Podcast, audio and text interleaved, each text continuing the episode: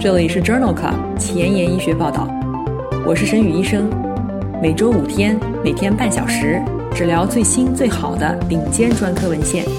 介绍给感兴趣的同行们。Journal Club 是双周刊，分十个专科话题，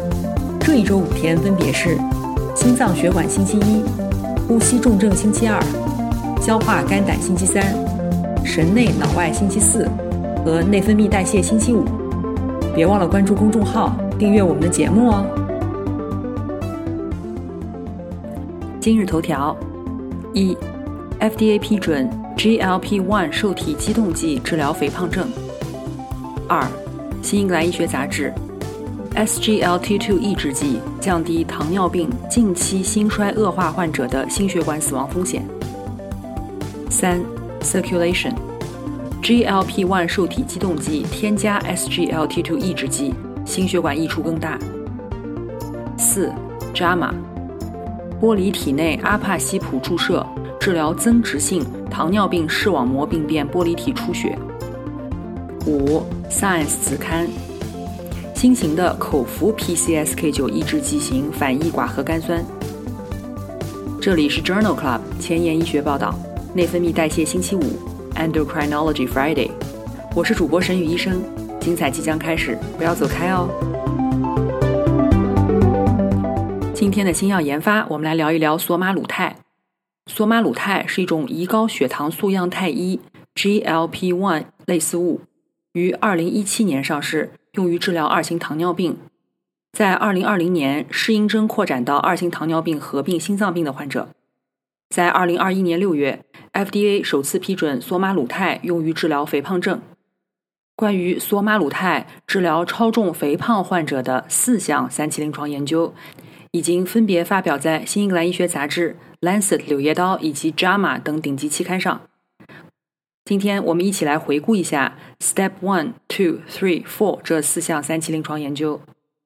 Step One 研究是一项随机双盲。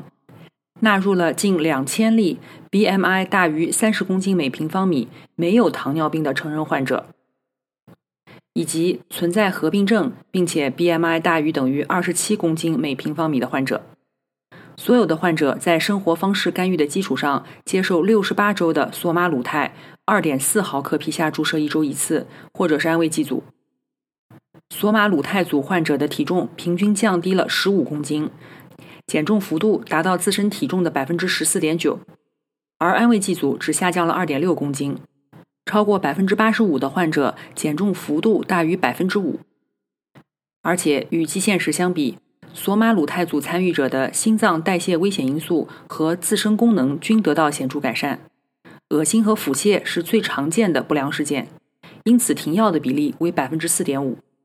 因此，这一项 Step One 研究认为，在不合并糖尿病的超重肥胖参与者当中，索马鲁肽一周一次给药联合生活方式干预，能够持续显著的减轻体重。关于索马鲁肽的第二项三期临床研究 Step Two 研究被发表在《Lancet》柳叶刀杂志二零二一年三月刊上。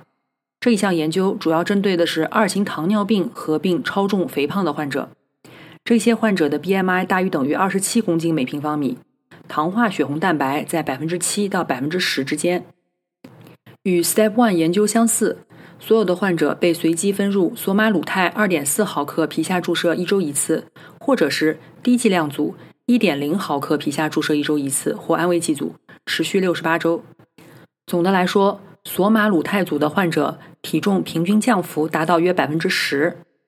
超过三分之二的患者。体重的降幅达到百分之五以上，胃肠道不良事件大多数是轻中度的，发生率在百分之五十七。因此，这一项针对糖尿病合并肥胖超重的 Step Two 研究认为，索马鲁肽二点四毫克皮下注射一周一次，可以更有效的控制体重。在二零二一年四月的 JAMA 杂志上，发表了关于索马鲁肽减重的 Step Three 三期临床研究。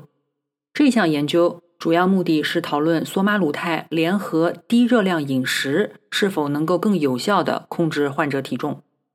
这项研究纳入了六百多例伴有或者不伴有糖尿病的超重肥胖人群，这些患者被纳入索马鲁肽2.4毫克组或者是安慰剂组，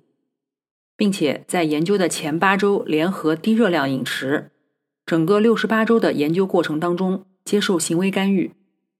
总的来说，索马鲁肽联合初始低热量饮食，在六十八周内平均降低体重百分之十六，超过四分之三的患者体重降幅大于百分之十。因此，作者认为。索马鲁肽联合初始低热量饮食，在六十八周内能够更显著地减轻体重。Step Four 研究是发表在《JAMA》二零二一年四月刊上。这项研究讨论的是继续使用或者停用索马鲁肽对于超重肥胖成人患者减肥维持效果的影响。在这项双盲随机对照的三 A 临床研究当中。招募了九百多例超重肥胖的成人患者，BMI 大于三十公斤每平方米，没有糖尿病。所有的患者在接受为期二十周的索马鲁肽干预以后，随机分入继续给药组以及停药组。所有患者全程接受生活方式干预。在前二十周的索马鲁肽给药时间段内，所有患者平均体重减轻了百分之十。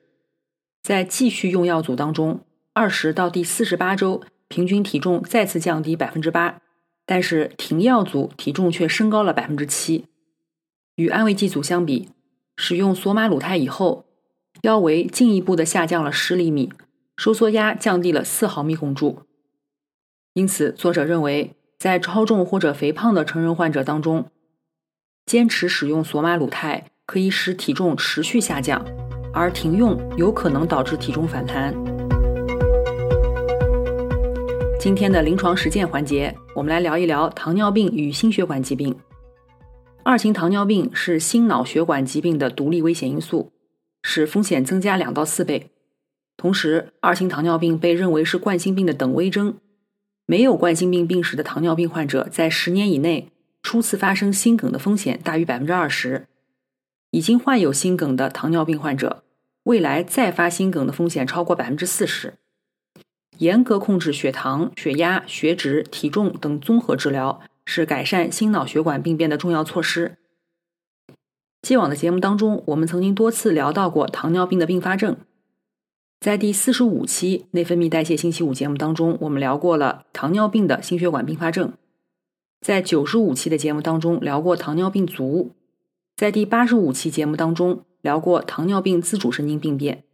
在第一百五十五期节目当中聊过糖尿病与认知功能障碍，有兴趣的朋友可以点击链接重复收听哦。首先，我们来聊三篇关于 SGLT2 抑制剂与糖尿病、心血管并发症之间的关系。第一篇文章是发表在《新英格兰医学杂志》二零二零年十一月刊上的 Soloist WHF 研究。SGLT2 抑制剂可以显著的降低稳定型心衰患者心衰住院以及心血管死亡的风险，但是对于心衰急性室代偿发作后不久启动 SGLT2 抑制剂的安全性和有效性尚不清楚。这一项 Soloist WHF 研究是一项多中心双盲对照研究，针对的是一千两百例近期心衰恶化住院的二型糖尿病患者，随机接受索他列净或者是安慰剂治疗。中位随访九个月，约有一半的患者在出院以前给予了第一剂索他列净或者安慰剂，另外一半患者是在出院以后两天内开始服药。研究一共记录到了六百例主要终点事件，包括心血管死亡、心衰住院或者是急诊就诊。与安慰剂相比，索他列净的主要终点事件的发生率风险降低百分之三十三。具体来说，心血管死亡的风险降低百分之十六。索他列净用药以后，腹泻和严重低血糖的事件更加常见。两组的低血压、急性肾损伤的发生率相似。因此，这一项 Soloist WHF 研究认为，在糖尿病近期心衰恶化的患者中，在出院前后处方索他列净，可以降低心血管死亡、心衰住院和急诊就诊的风险。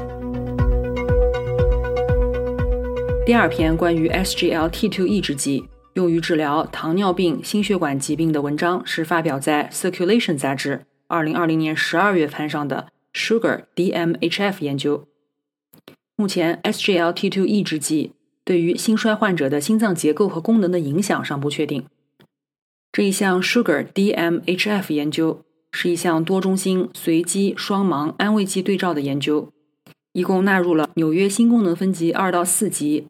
左心室射血分数百分之四十以下的糖尿病或糖尿病前期的患者一百多人，在入组以后给予恩格列净十毫克 QD 或者是安慰剂。联合标准治疗，这其中约四分之三为男性，平均左室射血分数仅百分之三十二。与安慰剂相比，恩格列净组患者当中，左室收缩末期体积指数与体表面积的比值 （LVE/SVI） 降低了六毫米每平方米；左室的舒张末期体积指数与体表面积的比值减少了八点二毫升每平方米。NT-proBNP 减少了百分之二十八，其他的指标无组间差异，这包括其他的心脏磁共振指标、心肌病症状问卷评分、六分钟步行实验和肺部超声 B 线。因此，作者认为，在左室射血分数下降的心衰合并糖尿病患者当中，使用 SGLT2 抑制剂可以使左心室的容量进一步下降。这可能是降低心衰住院和死亡的机制之一。今天分享的第三篇关于 SGLT2 抑制剂治疗糖尿病冠心病患者的文章，是发表在《Lancet 内分泌学子刊》二零二零年十二月刊上的一篇文章。该研究评估了 SGLT2 抑制剂恩格列净对于总心血管事件和住院风险的影响。一共招募了二型糖尿病合并冠心病的患者七千多例，随机给予恩格列净十毫克 QD、二十五毫克 QD 或者是安慰剂组，中位随访时间达三年。与安慰剂相比，恩格列净组的主要不良心血管事件风险降低百分之二十二，每治疗一千人年就可以预防十三起主要的心血管不良事件。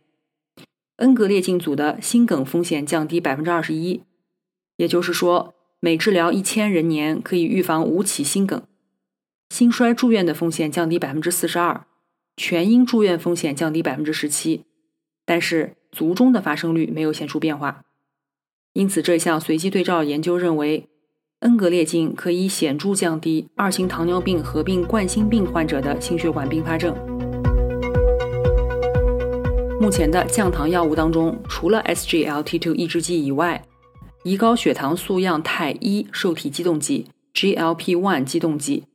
也同时被证明对糖尿病患者而言有显著的心血管获益。在《Circulation》杂志二零二一年二月刊上发表了一项三个数据库的病例队列研究，目的就是讨论 GLP-1 受体激动剂联合 SGLT2 抑制剂是否会有进一步的心血管益处。文章一共纳入了三个数据库当中一万两千八百例匹配的患者数据，比较了 GLP-1 受体激动剂联合 SGLT2 抑制剂，或者是联合黄仙尿类药物的患者的心血管转归。这项研究中约一半为男性，平均年龄五十八岁。三个数据库一共记录到了一百零七个心梗、卒中和死亡事件。GLP-1 受体激动剂联合 SGLT2 抑制剂组，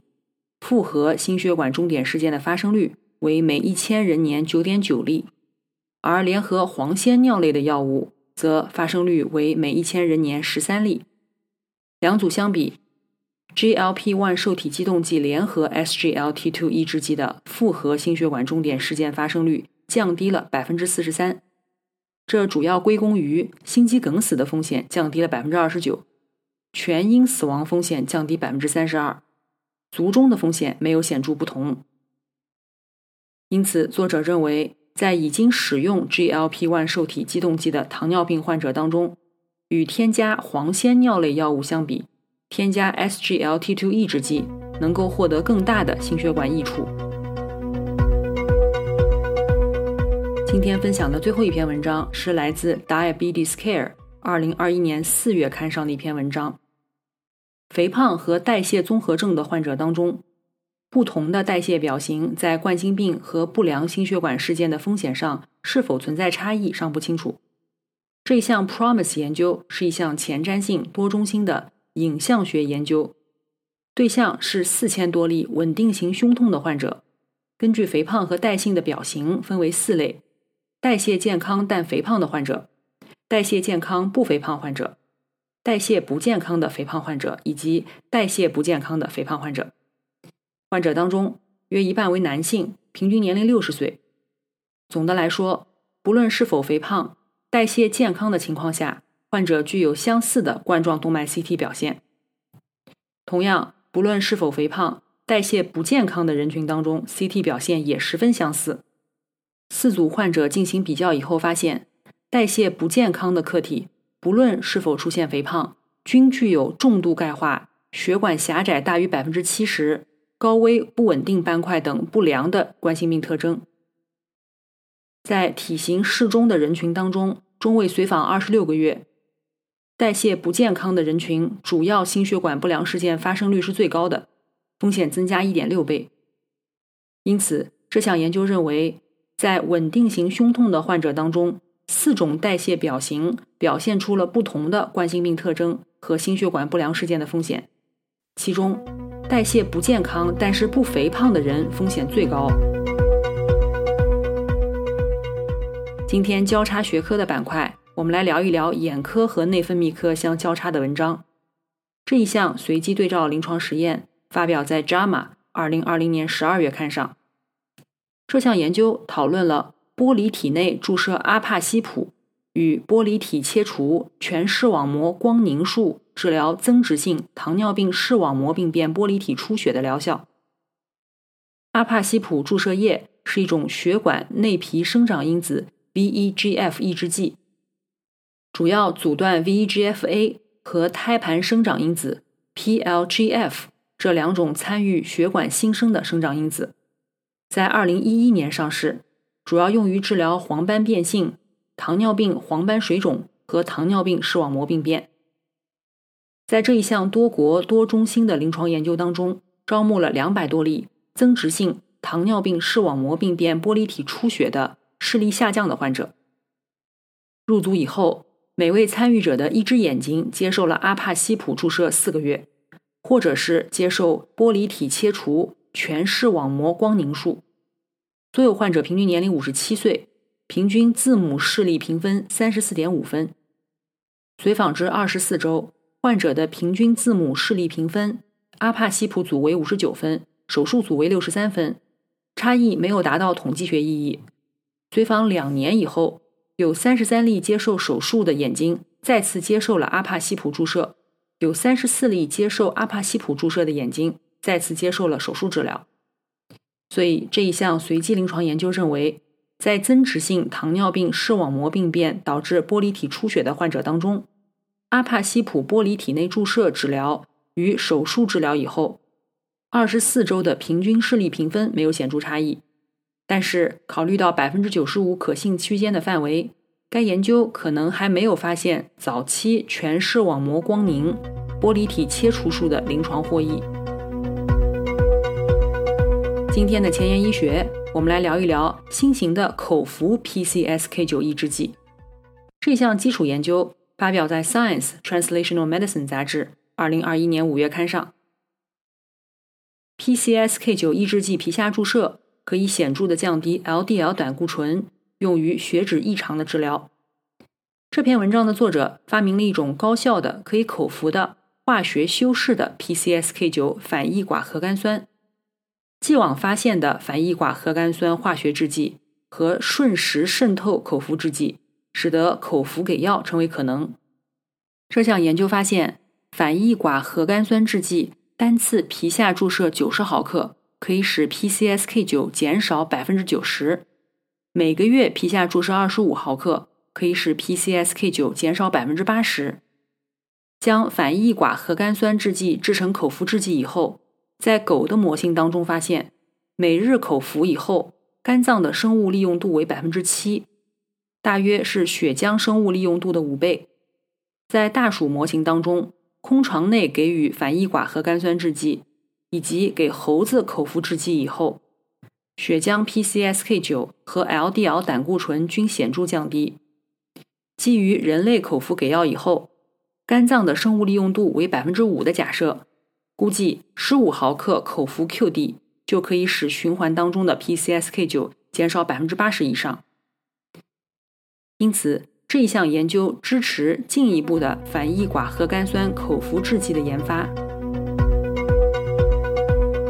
今天的 COVID-19 板块，我们来聊一聊肥胖合并二型糖尿病患者患有 COVID-19 以后的早期预后。这一项 Coronado 研究发表在《Diabetes, Obesity and Metabolism》杂志2021年2月刊上。研究将近两千例二型糖尿病住院患者分为四组：正常体重、超重、一级肥胖和二三级肥胖。然后根据 BMI 状态分析了患者的临床特征以及 COVID-19 相关结局，在一个多变量的调整模型当中，机械通气和或第七天的死亡风险与超重、一级肥胖、二三级肥胖显著相关，风险比达1.65、1.9和1.98。